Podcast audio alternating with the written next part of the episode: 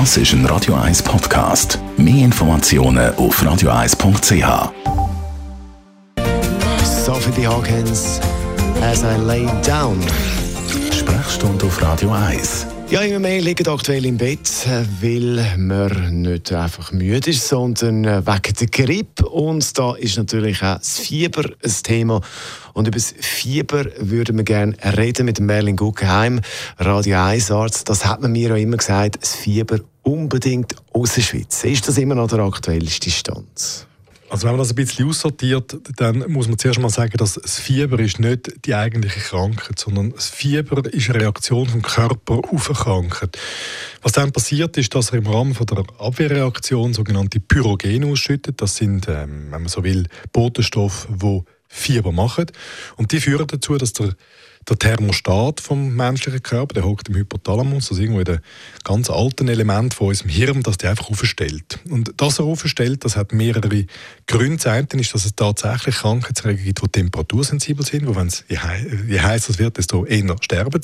Und das andere ist, das ist für die, die noch irgendwo sich an ihren Chemieunterricht erinnern, es gibt die RGT-Regel.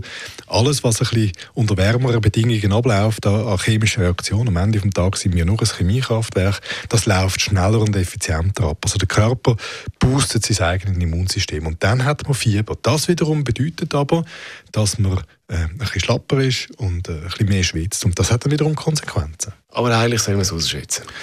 Also das Fieber bedenkenlos senken sollte man nicht einmal so unbedingt. Das ist so. Es macht durchaus Sinn, das Fieber über ein gewisses Maß raus zu drosseln.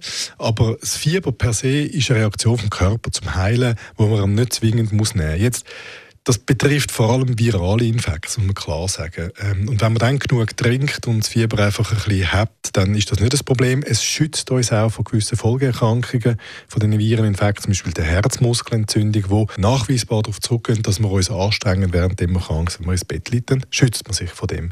Der nächste Punkt aber ist, dass wenn es eine bakterielle Infektion ist, dann muss man den Krankheitserreger bekämpfen. Reden wir noch schnell über andere Sachen, die man so sagt, zum Beispiel Essigsöckchen. Mhm. Das hat man früher auch gemacht.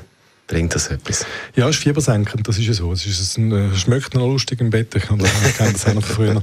Aber das ist etwas, wo äh, eines der natürlichen Mittel ist, die man kann brauchen kann, um, äh, um das Fieber zu senken. Unser Radio 1 Arzt Merlin Guggenheim ist das gewesen. Und weitere Infos von ihm auf radio1.ch als Podcast zum Nachlesen. Das ist ein Radio 1 Podcast. Mehr Informationen auf radio1.ch.